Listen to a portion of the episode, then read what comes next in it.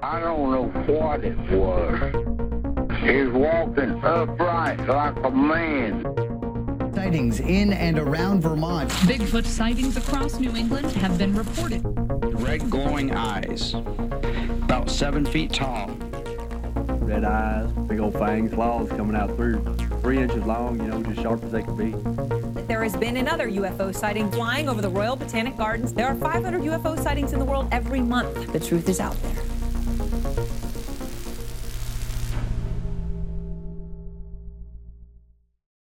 Mongolia, 1973. A man travels on horseback through the arid Gobi Desert.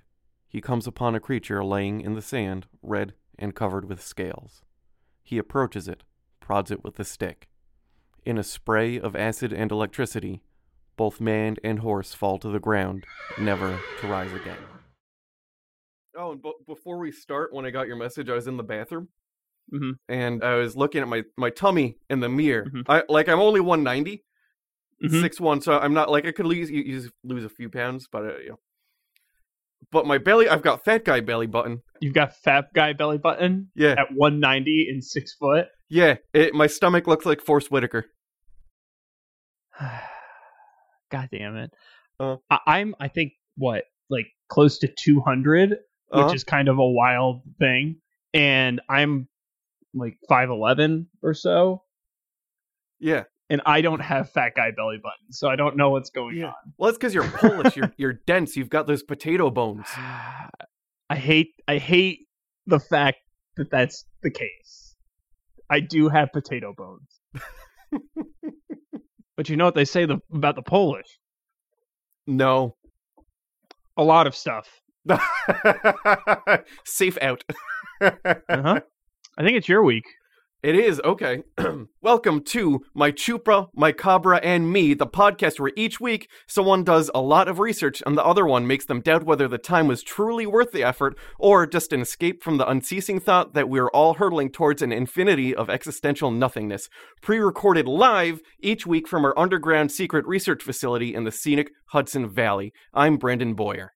And I'm John Dunham. It's definitely not worth it. You can spend hours and hours of research on it, but the other person's just going to make a, a billion and one jokes about what you've done and make fun of you for learning. Yeah, no, that's absolutely true.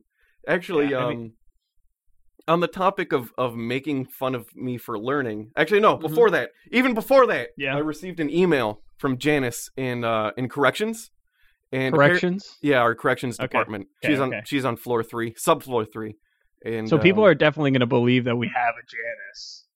yeah, And I, I also should point out it's not spelled Janice like the woman. It's spelled Janice like Jan's box. yes, It's also not a woman. It's a man. yeah, he He's very stern. Coffee. I steal all his coffee, but uh, Janice did did contact me via private message, and we got two items wrong in the Red Cap episode. First is that Arnold Schwarzenegger gave birth in the 1994 movie Junior, not Mr. Mom, which was a 1983 film starring Michael Keaton.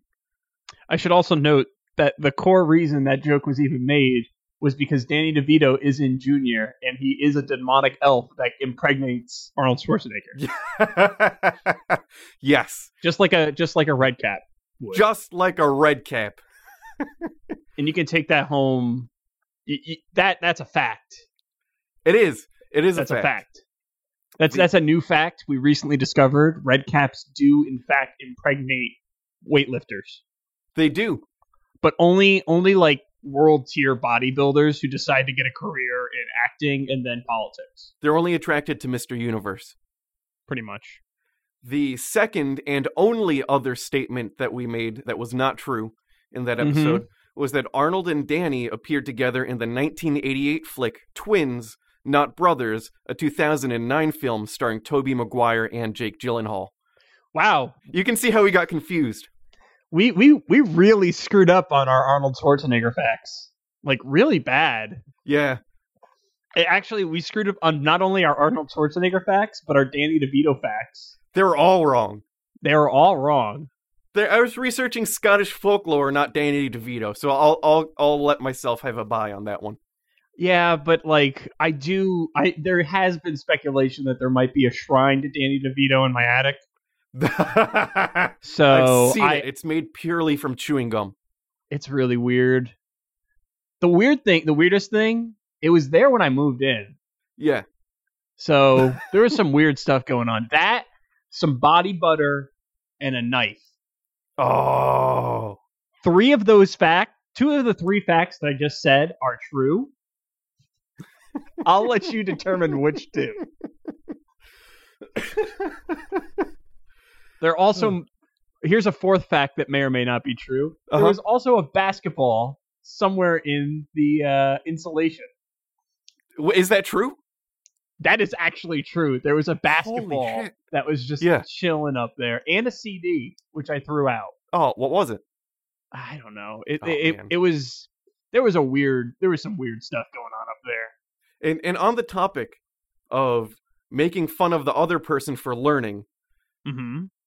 do you remember last week when you said to me, I'd ask to show your work, but I don't feel like you have any work to show. Do you recall that? About the Mongolian death worm. Yeah. Are you doing the Mongolian death worm this week? There's a script, John. Of course. There's, a always script. there's always a script. There's always a script. Oh. you know this this this whole me guessing what you're trying to tell me thing that kind of we've been playing this this uh, dog It's and pony show bit. for a while. it's not No, a bit. You're legitimately It's- guessing. It's it's legitimately not a bit. It's oh man. So our mystery cryptid of the week was first seen and recorded in English in Mhm. 1922. It was Okay. last seen uh, current, so the sightings are still still being made. Hmm. Its regions are in the arid uh, areas of Asia, and its phylum is Annelida. Do you have any guesses on what it could be? You know, if you had said all that and I hadn't guessed, I actually would have known that that is the Mongolian death worm. Really, it's a, it's a popular one. Yeah, well, because well, not the time range, but the East Asia and the the phylum Annelida, which is Yeah. a worm phylum. Uh, I would have known because I'm. Why do you know that? I had to Google that. Why do I know that? Why do you know that? Because I wanted to be a zoologist at one point, Oh, and I just know a lot of weird animal facts. that, that- explains a lot. That's actually just what it is. I mean, Yeah. that's that's part of the reason why I even am interested in cryptids. Earthworms are in the phylum Annelida, and there's like annelids are just worm-based things, worm-like things. A lot of the time, they have like segmented bodies. I think, if my memory is correct, and they have like little bits. Yeah, no, that's specific and different from worms that have a collar. I know that because I Googled it. I noticed that I didn't hear any clickety clackety typeboard crap going on. So you just knew that. I just knew that. You just knew that. I I did actually just know that off the top of my dome. Man. And I Brandon, I want to also point out once again, it is not a bit. Brandon did not send me the file for this yet, so I haven't. I haven't. Ha- I don't have the notes in front of me No, to make jokes about them. I didn't add it to our list of creatures to to uh, to do research on. I did not put the the write up in the shared folder. I Yeah. intentionally didn't mention it at all for two weeks. I actually, I actually didn't think that you were going to do the Mongolian death worm. So It seemed like a logical next pick, and I was concerned you'd make the connection. But we were talking, and you didn't say it. You said, "Well, are you doing modern or folklore or what have you?" So it was clear you didn't know what I was working on. Oh no, That's- I I'm was impressed. I was doing it because I was I was between two ideas, and anywho, we've talked about the fact that I have a weird psychic knowledge of things that you're picking enough. Yeah, Let's get into the uh, let's get into the Mongolian death worm Yeah. a little bit. I actually don't know much about it, other than the fact that it's a joke a lot of the times. Like people make a joke about it. I it, Yes. I, I I know that there's supposedly sightings of it, but it's a common like internet message board like and then there's the Mongolian death worm yeah, yeah. um type thing. But that's about all I know about it. And Uh-huh. I think I remember hearing like acid spitting or something along those lines. Uh-huh. But take me through this. Take me through Yeah. this uh, wonderful journey. So the Alroy, uh, Alroy, shit, it's Mongolian. Want to take a want to take a uh, audible on that one? Yeah. Oh, I'm just gonna put in a pause and then edit it so it seems like I nailed it. Of course you are. The Alroy hoi the Alroy hoi hoi, literally translated to intestine worm, and commonly known as the Mongolian death worm, is a creature found in Asia, primarily the Gobi Desert, which is located in northwest China and southern Mongolia. American explorer Roy Andrews went on an expedition to Mongolia. In his book On the Trail of Ancient Man, about his 1922 expedition to Asia, during this expedition, uh, he spoke with the then Prime Minister Jalkens Katgut Sadnomin Bamdinbazar. That's a name. I spelled it phonetically. Okay, that's good. Before we go on, so it's a white guy in 1920s Mongolia Yes. doing this research. What's the over under that they're just fucking with this guy? they seem legitimate to him. There's a series of other expeditions that I read the accounts on, read the books, or watched the film, Mhm. and there are various levels of them being genuine. Okay. All right. All right. Yeah. I just because always when I hear stories about a white person going to an indig- like indigenous population, there's always the thought that pops in my head like, man, they're probably just getting back at this dude. Yeah. Which I say, I say as a white man, that's fine by me. Yeah. Oh, yeah. I do that to people from New York City all the time when they come to upstate. That's true. Yeah. You have told me num- a number of stories Yeah. about your fuckery. Bam Dinbazar uh, Mhm. was a member of the Independent Party and Prime Minister. They have a series of prime ministers that all exist at the same time in Mongolia, and they're Mhm. minister of each of their respective parties. Okay. In 1922, Bamdin Bazar described it as shaped like a sausage, about two feet long. It has no head nor legs and is so poisonous that to merely touch it means instant death. It lives in the most desolate parts of the Gobi Desert, where we are going. The Mongols, to them, it seems to be what the dragon is to the Chinese. The premier Mhm. said that although he had never seen it himself, he knew a man who had lived to tell the tale. Okay. It's so what you're saying to me is the the Mongolian death worm is like a legitimately legendary creature to the Mongolians. Yes, at least that's how it sounds coming from Bamdin Bazaar. Okay, that and it is a, a mythical creature that some people do believe is real.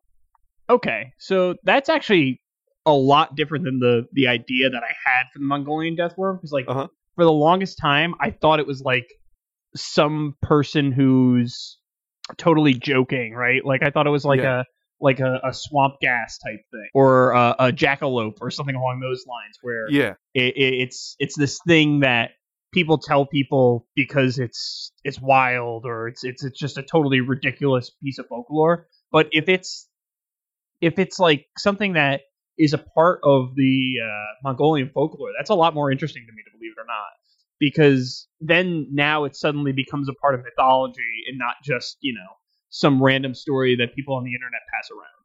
yeah, oh yeah. And from the the prime minister himself, it seems like he's skeptical and knows other people who think of it more the same way as he says the Chinese do to a dragon. But there's also Mhm. a blend of people who believe it's real and have seen it. So it's it's really interesting, even back in 1922, when there's a bit more tomfoolery going on, that there's a, a blend of genuine and actual folklore. going Yeah. on.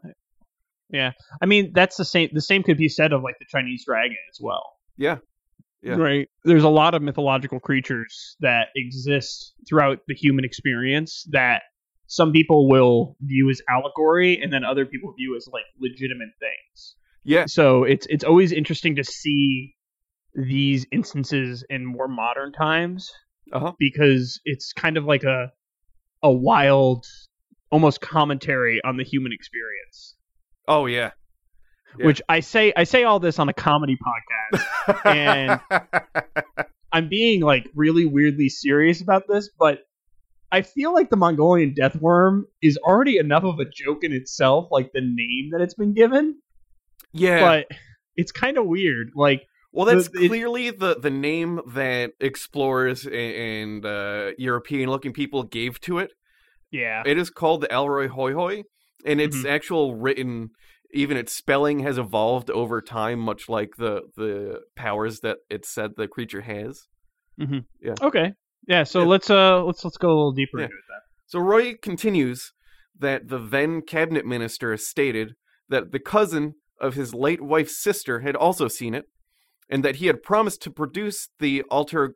They spell it different here. The alter gorai horihai, uh, if he chanced to cross it in his journeys, and explained how it could be seized by means of long steel forceps used to collect it, and moreover that he could wear dark glasses so that the di- disastrous effects of even looking at such a poisonous creature would be neutralized. Wait, it's, it's so venomous. There's so much poison in this thing that just to look at it, it'll poison you. it's kind of like in the Men in Black, right? With the neutralizer, Oh God, yes. right? So, except instead of blowing away your memory, it just murders you. Yeah. Oh yeah. Which I guess in a way is blowing away your memory. Now, there may be another reason why the darkened glasses would work, because there are other accounts that say that the death worm can kill people using electricity instead of or with poison. So it may be that the glasses are to block the light from any electricity being shot at you from temporarily blinding or stunning you. So is the Mongolian death worm a Pokemon? I didn't find a Pokemon, but did look for a Pokemon that matched its description. I'll be I figured honest. you would have. I, Oh, I yeah. figure you would have. I mean, the description you've given to me so far sounds like it was written by a ten year old. Oh yeah, right? Like it's it sounds like a ten year old was like, you know what? I bet you this thing can like, it's so deadly it can kill you if you look at it without sunglasses on. yeah. I, I, I bet you this thing can just spit venom, like you know, thirty feet. I bet you this thing can burrow through the ground or something along those lines. Yeah. You know, like kind of like how uh, some of the Pokemon Pokedex entries are like literally impossible. Like its IQ is is th- 900 and its brain continuously grows for Alakazam. Oh yeah. It Yeah. sounds a lot like the creatures I would draw in my notebooks in middle and elementary school. That invariably ended up looking like penises. All the time. Yep. So quick note about Roy is that this guy's the real deal. He's a real Indiana Jones, except he loved snakes. He led a bunch of expeditions, many in Asia, and he discovered extinct hornless rhinoceroses, which were eventually named after him, the Andrewsarchus, as well as discovering the first nest of intact full dinosaur eggs. He wrote books on all his expeditions and became famous for all his writing. He's mm-hmm. also president of the Explorers Club from 1931 to 1934 until he became the director of the Natural History Museum. And Roy was an all around badass. He also did not think the death worm was real. I was gonna make a joke about him and like the Explorers Club stuff, but the fact Yeah. that he's like in charge of the Natural History Museum, Yeah, that I was like, I was like gonna mock him a little bit, but this dude's legit. he's legit. he's a 100% legit. He went Like- on all, all these expeditions. He collected stories and looked for evidence. He didn't find anything that satisfied him to the extent he would consider calling it real. So he he's he's he's just he's awesome. Uh, nothing else I could I could say about him. He's an actual scientist. Yeah, because because that's what scientists do when they're investigating claims of a new animal. yeah, They they go to if they go to an area, they're like, okay, so this is the description. Let's try and find evidence of it in the surrounding area. Let's look for nests. Let's look for live specimens, stuff along oh, those Oh, yeah. lines. Because that's that's zoology. yeah. And he found all of that other stuff on his expeditions. And he does Yeah. put his money where his mouth is. But he went there on his own, spoke to the prime minister, and went to where all these locals said they could find it, collected stories, searched for evidence, and he just didn't find anything that was satisfactory to himself. So this might be this guy might actually be my hero that I didn't had never even heard of. He's so cool. He's he's a real Indiana Jones. Like that's awesome. Well, also the time frame's right too, because Indiana Jones was active around that time. Yeah, So I did read an article that claimed that Indiana Jones was based on this guy. But Oh, when- really? When, George Lucas was asked, he said it was not. But I do not know if that's because uh, he didn't want to get himself into potential legal trouble, saying that I based this fictional character on your actual adventures. yeah, I could see that. But I mean, everything that you're describing is basically Indiana Jones. Yeah. The next person I'm going to talk to you uh, about is a Czech explorer and cryptozoologist named Ivan Mackerle. And he So- adds. yeah. Czech explorer and cryptozoologist. I know that I'm supposed to be a little bit more willing to believe people. Uh huh. But if you lead with I'm a cryptozoologist, I'm not as willing to believe everything you say. Yeah, that's a hundred percent fair. If you lead with I'm a cultural anthropologist who's interested in cryptozoology, or I'm a zoological expert who is currently investigating cryptozoological claims, I'm more willing to believe it. Yeah. But even though you haven't read to me his full description, I can almost guarantee that if he has a degree, it's not in any field related to cryptozoology. yeah. Okay, so sorry, I didn't mean to interrupt you. Continue. Oh, no problem. Ivan Mackerle adds to Mm-hmm. this the description of the creature that its tail is short, as if it were cut off but not tapered. It's difficult to tell its head from its tail because it has no visible eyes, nostrils, or mouth. Its color is dark red, like blood or salami. What? Wait. Okay. So there's you just read a bunch of things and Yes. like okay, I need to unpack this. Uh-huh. So its tail is short, yes, as if it were cut off. but so like, as in it's like does it doesn't taper to a point? That's how I interpret it as is that if you imagine a snake but where its tail tapers down, if that part was just cut off and rounded over. Okay, because that's all right. It's hard for me to imagine. Uh, wait. Are okay. Lit- imagine a literal salami that could shoot poison. Okay, all right. I mean, some might argue salami is a literal salami that can shoot poison, but that's a whole other thing. um, okay, continue, continue. I, I, I think I have a picture of it now. Uh-huh. It moves in odd ways. Either it rolls around or squirms sideways, sweeping its way about. It lives in desolate sand dunes and in hot valleys of the Gobi Desert, with saxaul plants underground. Okay. Two, there's two things in that statement that are, are concerning to me. One, Uh-huh. it moves in two ways. Yes. Okay, most most creatures that are like snakes or worms, they Uh-huh. pretty much just move the one way because that's what their their muscles are are made to do. And two, sexual plants? Because I heard sexual plants. uh-huh. Is that what you said? No, I said saxaul plants. So saxaul plants is a type of plant that grows Okay. in the Gobi Desert. So it's a classification. Okay. Oh, okay, okay. I'm imagining a bunch of salamis just wiggling around in a pit right now. That's Uh-huh. that's kind of the the idea that popped in my head when I heard saxaul plant, but I heard it as sexual plant. Oh, that's why I included it. Okay, good. because Because that's the this is the mental space that you placed me in with this Oh story. yeah, yeah. And for its for its motions, the squirming and moving sideways sounds a lot like a sidewinder to me. Yeah, that, that that was what I thought of too. But it's weird because you know sidewinders tend to just sidewind.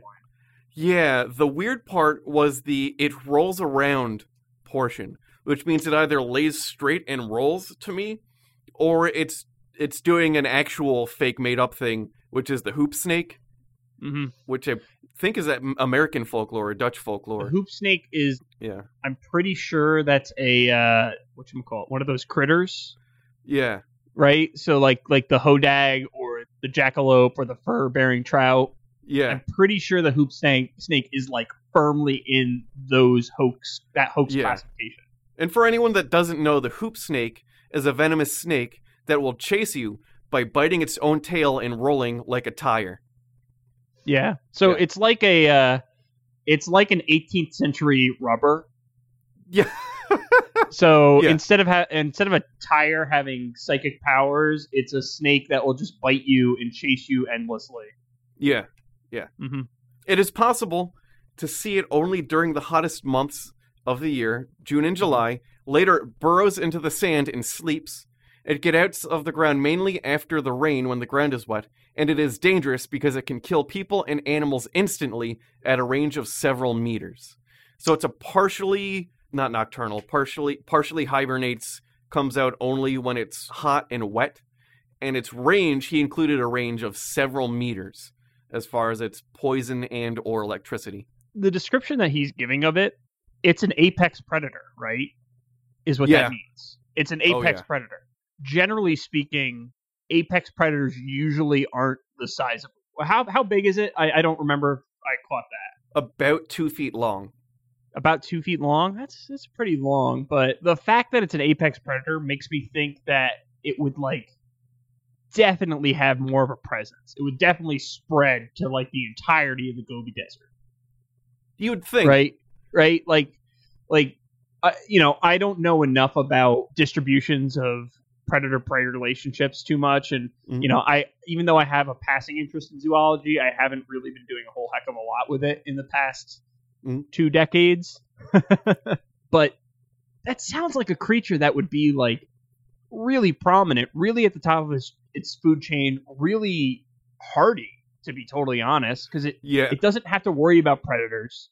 It doesn't have to worry about survivability. It just needs heat. So the Gobi Desert is pretty much perfect for So, and if you can survive in one part of the Gobi Desert, uh, especially you're in the northern part in Mongolia, you can Mhm. probably survive in most areas.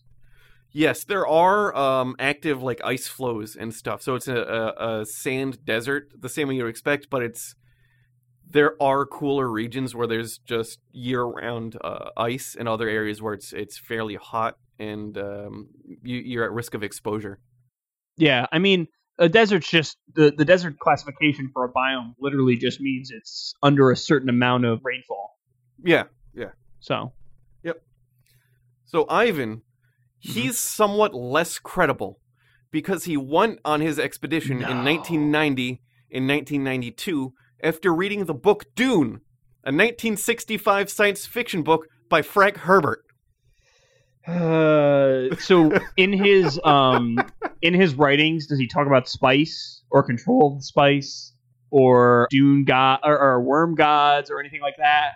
No, he he doesn't mention anything like that. Hmm. Okay. Okay. He, he I- did, however, Mhm. decide to try and catch the Mongolian death worm using the same techniques as described in the book, making a motorized ground pounding machine and setting off explosives. He thought the worm was real. So when was Tremors released?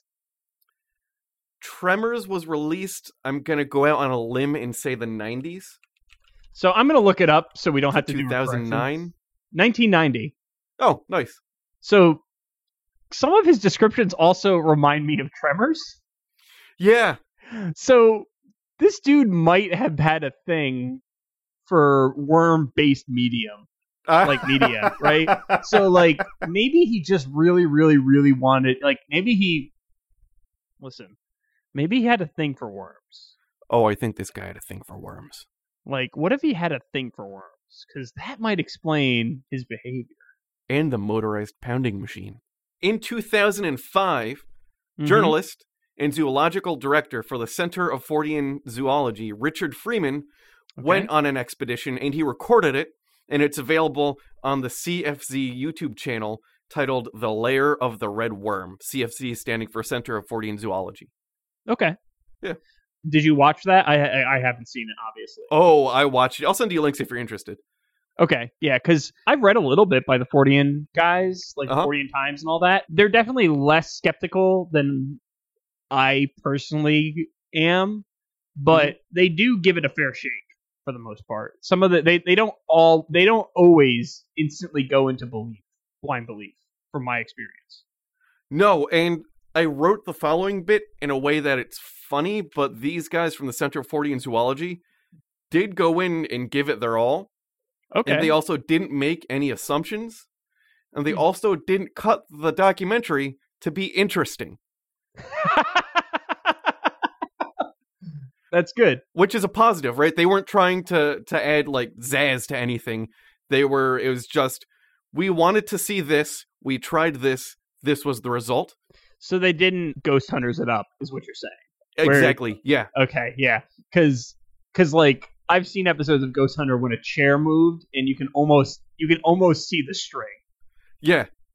So they added there were there was one area where they they added something uh, and it seemed to me that they could have excluded it and the only reason was to make it interesting and that's Mm-hmm. when a strong wind blew a tarp away and they had to go get it.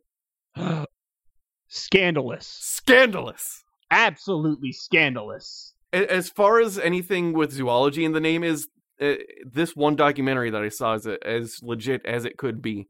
It's not any like the Nat Geo History Channel sci-fi uh, documentaries. That's good. I mean, that's that's. I'll give him credit for that. You know. mm-hmm. His journey starts in Daliz- Dalzinzagad, where a 92 year old man sends him and his team to a journey into the desert to find two people he claims have seen the death worm. On their journey, they come across a small group of nomads. One claims to have beaten the worm to death with a rock for fun. For fun. For fun, he asked why. He had he brought an interpreter along with him, he and his team, and he asked if it was because it was on his path and dangerous or threatening him. And the nomad said that he had just killed it with a rock for fun. That he saw it and thought, eh, that'd be fun to kill. Hey, listen. Being a nomad can be boring, right? you gotta take you Uh-huh. gotta take your thrills when you can get them. And let's let's be real. Killing a Mongolian death worm, that's pretty thrilling to most people, but to a nomad, it's just another day. just right? another day. Once you kill one Mongolian death worm, you got to kill another one. You got to kill another one, and before you know it, you're a Mongolian death worm serial killer Yeah, because you're just chasing that high. they do make fantastic Mongolian deathworm skin boots. That is true. Mhm. I, I do assume that the entire party was co- like coated in uh, Mongolian death skin worm stuff, so they like had this red look going on. It's pretty fashionable. Um, just from what I heard, you know, Uh-huh. the rumors, the rumor mill Mhm. on Twitter and Instagram. Ah. And as they journey on, they come across a patch of tubers called goyo, said to be extremely poisonous and one of the preferred foods of the deathworm, as it is the source of the deathworm's venom. They promptly discover it is both edible and delicious, describing that it tastes as a cross between uh, celery and a banana. S- Wait, celery and a banana? That- yeah, I found that actually pretty interesting. I thought that was kind of neat. That's actually a wild flavor that I never even thought of, Uh huh. and now I kind of want to try it. Yeah. It's, Right? I, I looked in the I looked at Hannaford. Yeah. They didn't they didn't have any. Well, I mean, if it's a cross between celery and banana, right? Just just take a stalk of celery and a banana and just put them both in your mouth at the same time. Take a Yeah. a really weird textured bite because that's that's combining the the firmness and the crunchiness of celery with just the general mushiness of a banana. yeah. And you know, personally, me, I have a thing when it comes to textures in my food, and I don't know if me personally I could do that. Uh-huh. But if you're an intro, if you if you are a person who just has a wild palate and you try that, Mhm. let me know. Just, Yeah. just in general, I would love to hear that. And I mean, like, just at us and just at me in particular, and let me know how does that how did that feel? What did you do to yourself? Tell me about this this this this horrifying thing you've done to your your your sensibility. So this discovery that they made about the Goyo Mhm. already shows to me that they're disproving their own possible assumptions. They found it, they heard through stories it was poisonous and the source of poison. They ate it and found out that it's not poisonous, hopefully Yeah. right away, and delicious. Yeah, like it, it, it's always astounding to me when there's these types of claims that are like, "Hey, this thing is hyper dangerous and it will kill you if you eat it," and then no one tests if it's actually poisonous. Yeah. Which uh, credit to these guys. That's Oh yeah. that's kind of ballsy. I won't They- lie.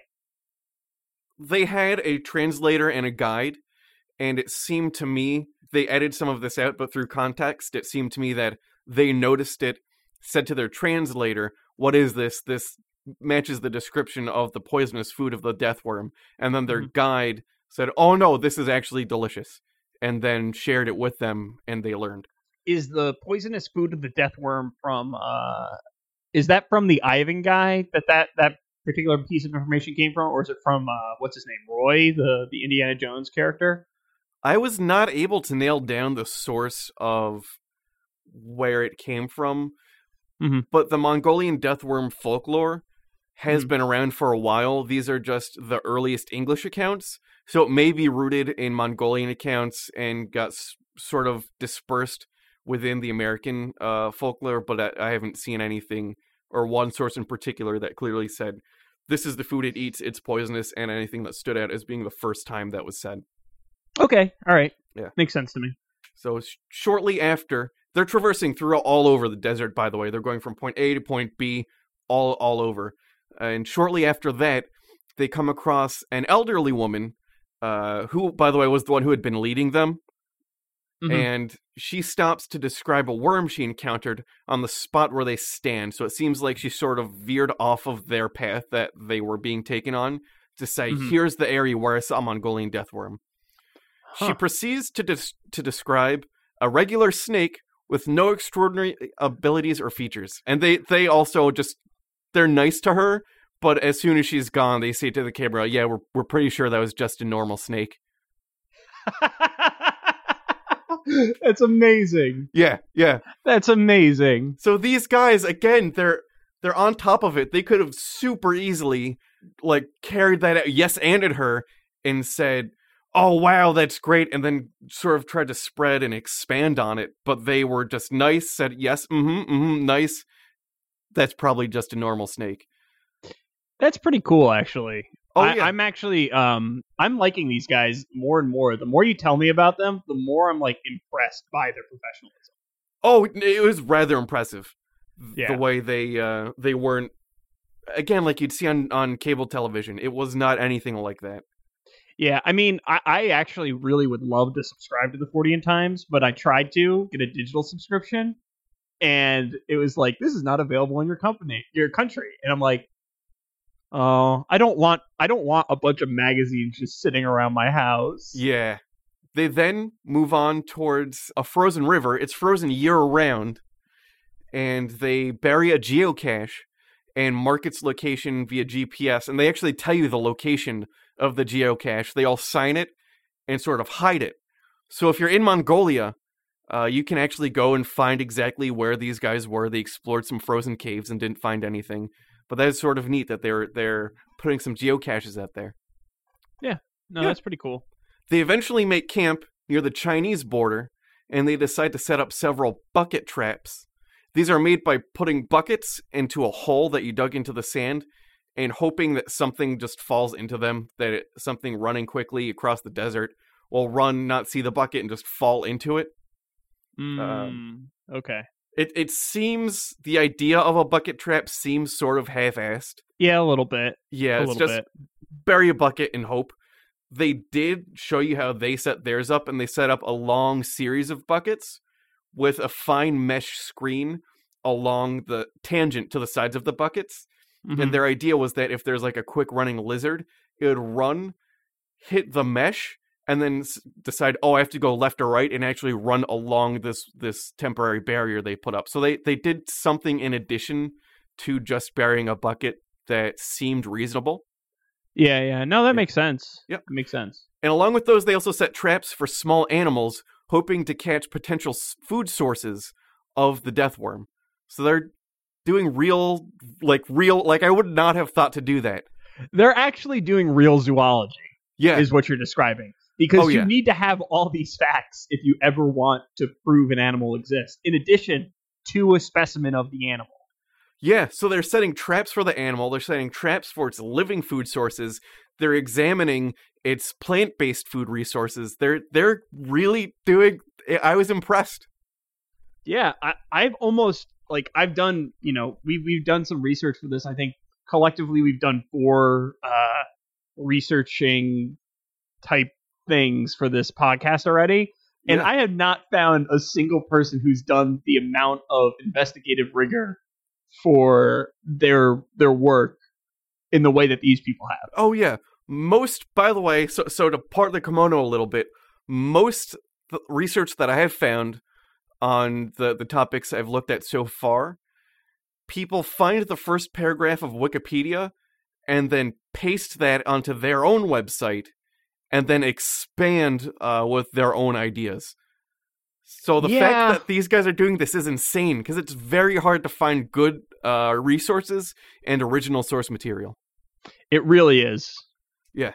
So from that border, they traveled to a location called Zun Mad and stayed there for several days, placing more traps and another geocache. And they also tell you the coordinates where you could find it. So I thought that's another cool thing that they're just doing as they go along. Yeah. Um, and even though up to this point they haven't found uh, a death worm, they've failed to capture anything in any of their traps, whether it be a predator in the bucket traps or a potential food source for a predator in their small mammal traps. These guys are having a good time. They're laughing and and they're doing research and just having fun. I'm impressed. I'm impressed. This Oh, is yeah. a, this is a very impressive a very impressive story. The question then becomes, do they find anything ever? Not they found um like a broken down ruins of a old Soviet uh, encampment. That's pretty cool. That's pretty to be neat. fair, like that is Yeah. actually pretty neat. So Yeah. I'll give them credit on that. That's that's a Yeah. interesting thing to see. Yeah, and they travel to Toa Village from Zunmad, where they speak with the governor, and he introduces them to Kujienga, a woman who claims to have witnessed the death worm, and she claims that she witnessed it with her grandfather, who called her over to look at the de- death worm that he found. Mhm. This happened in Zolgani Oasis, and that will be the next stop on their journey. All So right. they're they're meeting with government officials and speaking with locals who are telling them, "I heard it was here," or "My grandfather saw it here," and then they just right away, boom, travel to the spot where the local told them that this death worm was. Uh, the expedition had no luck finding the creature, just in general. End end of uh, documentary. They got to the end, and they'd no luck finding it. They had no luck outside of finding people with stories. I mean, but sometimes people with stories is is interesting enough. Yeah. Oh, yeah. It, it lets you into the the local folklore and belief system and knowledge and and, and all of that. Um, Richard Freeman, by the way, the lead cryptozoologist, believes that the hoi hoi is simply an undiscovered reptile that is not dangerous but simply misunderstood. So he's sort of halfway in between the first two people that we spoke about. He thinks it's real, but it's just undiscovered, and it, it all the stories are not true. I'd like to see uh, what the what is it discovery curve or whatever the heck they call it. There's a there's a term in zoology where all the species that have been recently discovered in an area are like you know reported. I'd like Uh-huh. to see what the like species new species discovery curves look like for that area. It would be very interesting to see That'd be super interesting, yeah. because because then if you look at those types of curves, you can potentially see trends emerge, right? So you can potentially see like, oh yeah, there's probably a couple more reptiles that exist in this area. Yeah, you find that a lot with creatures that are similar to other creatures, but are the the different they're slightly different, right? They're they're different species, but from a distance it's very hard to tell them apart to the extent that there are new discovered species uh, simply because they realize that oh this is actually different from what we thought it was and that they've had them the whole time Yeah. Yep they, uh, oh, we're, I mean, we're receiving a coded message Oh no. from management. Uh, I think they have something to say. What They weren't happy with us last week. No, they weren't. Today's episode is brought to you by Quiet Liners. If you're like me and you drive around with a lot of junk in your trunk, fret no more. Quiet Liners is a patent pending, easy to install trunk liner for your car, truck, or SUV. What I especially love is that this easy to use liner covers that annoying little handle in your trunk, so you don't need to worry about your cargo getting out on you ever again. Now back to the show. I'm slightly horrified by by how much detail there is for the bo- the Mongolian death worm. Like There- all the creatures. Yeah. there's really so there's really no detail on the death worm outside of it's two feet long, has a stubby tail, and shoots poison. I just But- found a lot of people who really did some good research, or just- not so good if you're uh, Ivan. yeah, but it's just it's so wild that there's so much research on. Like- oh, and the extent that people go to to get to that research. Yeah. Yeah, next week's cryptid I've done the research on, it's kind of a famous one, Yeah. and there's nothing on it. Like. It's like n- there's there's three people who researched it, but their research their body of research is like, eh, eh. so I'm just kind of floored that this cryptid that honestly until today I thought was a joke. yeah. I thought it was a joke cryptid. I didn't think it was real. I thought it was a jackalope. I'm not even joking. Uh-huh. Before this episode, before we recorded this, I thought it was a jackalope. so I'm I'm kind of floored right now and slightly terrified. oh yeah. Yeah. So it, it it's it's kind of buck wild. But anyways, getting back to the the story. The Mongolian death worm is an imp- incredibly popular cryptid. Many people Yeah. believe in it, and there's many references to it. Uh, like you said, online and in different TV shows where it's more of a joke than anything else. There are many theories online of what the Mongolian death worm could actually be. Some posit that it's an undiscovered, highly venomous lizard, simply a non poisonous, just undiscovered lizard. Some people think it's real. Others say that it's similar to an electric eel and creates its electric charge by traveling through the sand, and it stores that energy for use later via I'm- discharge. I'm gonna stop you right there. Yeah. I'm pretty sure I'm not 100% sure, but I'm pretty sure that's not how the electric eel works at all. Oh, I'm And- pretty sure that's not how it works either. I, I am also pretty confident that uh, the only reason the electric eel is able to electrocute things far away from it is literally because of the conductivity of water. yeah. So so water, especially um, very salty water, is more conductive, and then there's this other issue of grounding. Yeah. It's, if it's building a charge to the sand, it's literally grounded. How would it shoot the electricity? Like the amount of the amount of electricity that would need to produce to like arc to something is unreal. Oh, yeah. Like like like it would probably kill the creature itself. it or would have to. I don't know how it would do that. Like cuz like like think of a Tesla coil, right? Like that's a lot. Yeah. I I don't know. All right. I'll I'll I'll let that that point lie, I guess. But So I'm- doing. I used to know this number off the top of my head, but now I have to unfortunately look it up. But there's spark gaps. So when you when you're designing circuit boards, you have Mhm. to keep traces a certain distance apart from each other, or route a slot into your circuit board to stop uh, overvoltage from from arcing from one to the other. So it looks like voltage equals was it three thousand by. I might just end up putting it in post. hey, future Brandon in post here. We are looking at 30,000 volts per centimeter spark gap. That's the number I've been trying to think of, or 3 million volts per meter. So I have a different idea about what the Mongolian death worm could be, or the Ulroi hoi hoi. I believe Okay. that in 1983, a Tartar sand boa was shown to locals, and they said, "Yep, that's that's what it is." hmm. So, End of mystery. yeah, I mean if if so wait. This is a thing this is a thing that happened for sure? yeah, this happened. So the Tartar sand boa is a boa that is in the Gobi Desert, and it has a stubby tail that could be confused with its head. Oh my god. Really? Like Yeah. I'm looking at it and it literally does look like the thing that has been described to me. Yep.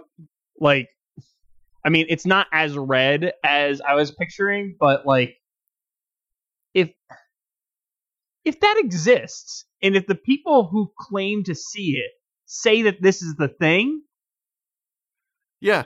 And that's, why is this even a Yeah, that's what I think the woman was describing when she was talking to the Center for Fortean Zoology. Is she was possibly describing a tartar sand boa or similar snake in the area that also has a stubby tail.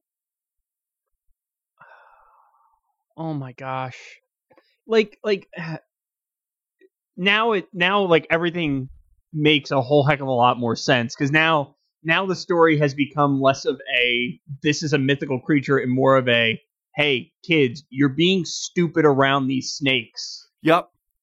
That's literally what this story has become now. So Yeah. let's create some fiction around these snakes so the kids stop being dumbasses. Yeah. yeah. So I, I Uh. believe the Alroy Hohoi is a combination of three things. First is that it is just a snake, and as such, people avoid it. It found that there was research done. People all over the world fear snakes, including people who have never seen them before or in areas where they're incredibly rare.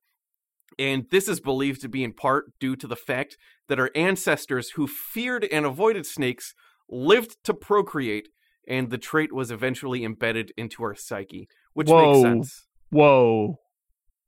You talking about evolution? You talking about natural selection? yeah, Get that science crap out of here. it's it's science.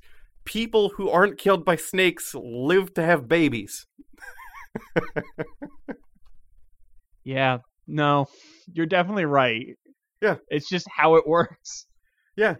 And the second belief I have about this is e- exactly what you just said that it's something people tell children to keep them from wandering away too far, going out at night, being mean to snakes. It's just to keep kids in check. Yeah, I mean that that's honestly that's the most believable part of it. Like the boogeyman or, you know, taxes. Yeah. yeah. yeah, you're right. The... Hey man, taxes are a myth.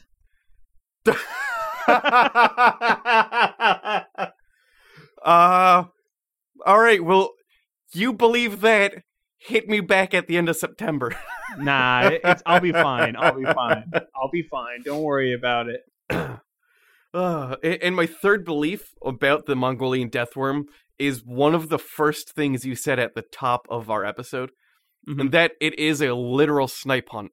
And for the uninitiated, a snipe hunt is when your dad and his friend, or an uncle, or just some older guy has had a few beers, and they convince you that there's a small nocturnal bird, and you can catch it.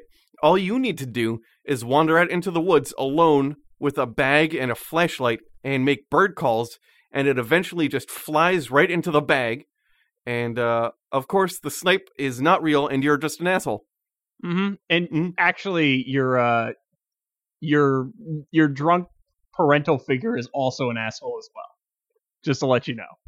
I Like- can see myself doing that in in like three years. Just any, I have coworkers who have kids, and I can hundred percent see myself being at their house and going, "Hey, man, you know, if you take your pillowcase out into the woods with a flashlight and go, caw there's this small bird. They're rare, but you can catch them. They're not too smart. So if you shine the flashlight at the back of your pillowcase, they'll fly right in. You just have to close the end real quick, and you can see it."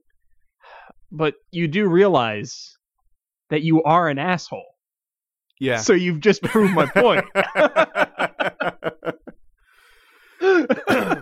I mean, it's one of those. It's one of those. You try to give me. You're trying to give me counter evidence or a counter argument, Uh-huh. but you're just reinforcing the argument. Yeah.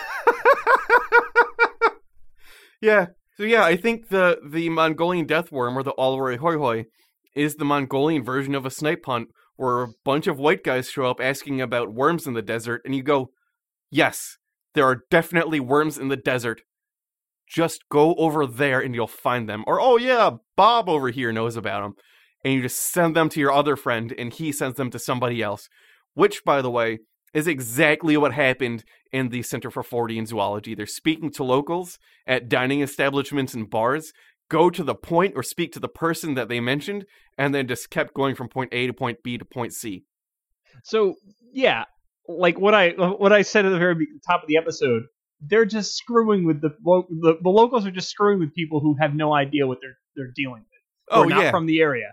and I, mean, don't blame them at all. I don't. I don't blame them at all either. We do that all the time in upstate New York. Yeah, Like that's that's that's a that's a, a spirited pastime of upstate New Yorkers is just messing with people who are not from upstate New York. Oh yeah, especially in the fall time when people ask you for directions where they can find the prettiest leaves.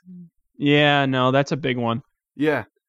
Well, what did you do? Didn't you pretend that you uh uh to some like non uh non upstate New Yorkers, didn't you pretend like you never had an apple or something Oh yeah. to get like to get free apples from like I used to do City that. At. I worked at a farm stand, and there'd be the area where we live. People from New York City and other uh, surrounding areas just frequent uh, for for one reason or another. Including uh, there, there's a few people from film in the area, and they will show up and they will buy something, and then you look at it and go, "Huh."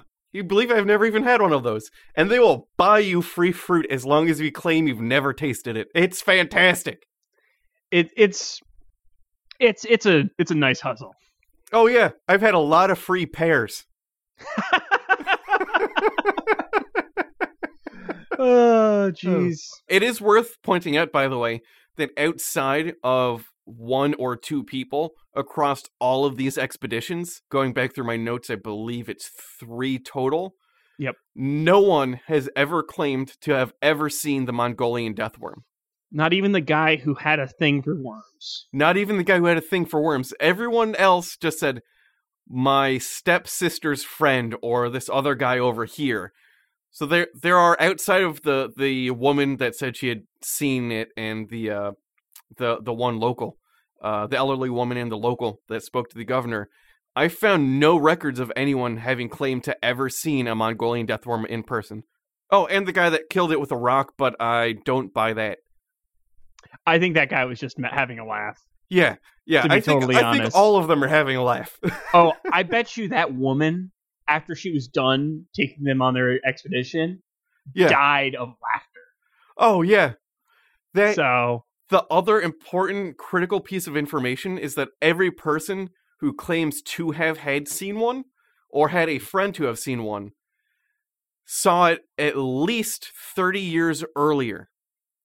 And they don't recall where or they recall where in very few details. I, I do try to keep an open mind, and I have been trying to keep an open mind while I do these research things. Because like I don't want to, you know, just instantly shut down everything because that's no fun. But I think we've pretty much exhausted the fact that this is probably just a snake. The exaggerations of it are almost definitely just messing with people. Yeah, it's just a snake. It's a natural fear of snakes. It's people telling stories to kids to keep them from misbehaving. It's people messing with people from out of town. It, it's all of that rolled up, which eventually became folklore. And that's that's honestly what folklore is, Yeah, right? true. like folklore and legend starts as you know a bunch of people just trying to make it right and like Yeah. survive it, it's like the early uh like the monomyth right Yeah, so like the the that, that whole notion of humanity just creates stories and then we take those stories and we make them into something more Uh-huh. Yeah. but I, I i cut you off Oh yeah, no problem. I was just saying that one additional thing I want to point out, I didn't bring it up earlier because it is not deathworm related, even though it came out of a documentary about deathworms, mm-hmm. is that the very last maybe 10 minutes of the Center for Fortean Zoology's deathworm uh, doc, as they're getting ready to leave, they find multiple locals who claim dragons are real and have seen them. Um Uh huh. what Yeah. So they're talking So- to one guy, and his grandmother apparently knows of a dragon that protects um a, a pond that's that's in like the next town over, and it's still there. okay And these these described dragons are more like large fish and protect water sources. Oh, There's so a- it's kind of it's kind of Yeah. like the uh, the carp climbing the the the the, the waterfall, hundred waterfalls or whatever thing. Yeah. Yeah. Okay, But these are real. They they or so say the locals who haven't seen them but know someone who has. Mhm. Uh, one man accounts that his grandmother had seen a dragon. The other says that when the Soviet Union was oc- occupying the area, Mhm. there's one officer in particular who was a bit of a jerk, Yep. and that he did something to the well. Whether I think he blocked it off, or he did something to make it so you couldn't use the well anymore, and the well's protective dragon made him impotent. Ha! Got him. Got him. Got him good. Yeah. That I love that. it's fantastic. I absolutely love that. And the timing was great because it was clear they were on the way out. They were talking to someone at a diner and they brought this up and the whole team it seemed like wait, what? We're leaving. Pretty much, right? Yeah. Like, like, oh, man, I would have been so mad at the locals because I would have just been like, "Why didn't you leave with that? yeah. Uh, I don't care about the Mongolian death worm anymore. That that shit's probably a snake. Dragons? yeah, everyone's got poison snakes. Talk to me about your giant flying water protecting fish. That that's a more interesting expedition to me. Oh yeah. A much more int- like not to knock on the Mongolian death worm, but dragons are way cooler. Yeah, like Way so much cooler. cooler.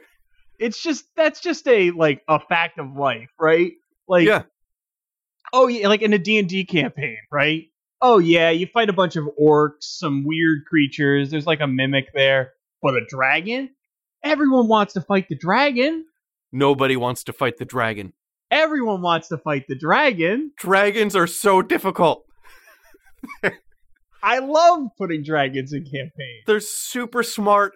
They're super protective, especially if you're kind of a jerk to the dragon uh, because you think it'll be funny.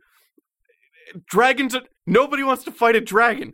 Well, maybe that's maybe you need to stop being jerks to dragons, Brandon. Maybe, dragons have to stop being so protective about stuff that isn't even theirs to begin with, and it's cool, and I want it. All right. Well, we're going to agree to disagree. And the dragon that you meet next is almost definitely going to disagree. Fuck. so that concludes this episode of Cryptopedia. You can find us at our website at cryptopediacast.com. Our Instagram is at cryptopediacast. You can follow us on Twitter at cryptopediacast. We have a SoundCloud that is soundcloud.com slash cryptopedia dash podcast. Our email is cryptopediacast at gmail.com as well as us at cryptopediacast.com. We also have a Facebook group. It is public, so feel free to join it if you'd like. You can do follow me. to- uh, What's up? Sorry, sorry, I didn't mean to cut you off. So, additionally, uh, that that Facebook group, it is you have to get approved to join it, but we'll approve pretty much anyone who joins it who is a bot trying to sell shoes. Oh, those shoe bots. You can follow me on Instagram at donkey underscore hands. My website is boyerb.com. My email is brandon at cryptopediacast.com. And you can follow me at Mew2057 on Instagram. On Twitter, I'm at JF Dunham. And you can email me at john at cryptopediacast.com. And any other useful social media links will be uh, on our website. Our podcast art was done by Tom Hill. His Instagram is at Thomas Michael Hill. His website is greatergloryco.com. And you can email him at tommikehill at gmail.com. All that information is, as usual, on our website. Additionally, can, if you could rate, review, subscribe, all that good stuff on Stitchers, iTunes, or any other podcatcher that you might use, that'd be great because it would give us a really great boon, especially on iTunes. Because in the early parts of a podcast existence, those early subscriptions really help us, and those early reviews super help us. Anywho, uh, I don't think I got anything else for this episode. Do you, Brandon? Nope, that's it for me. All right. Well, I'm John, I'm Brandon. and things are going to get weird.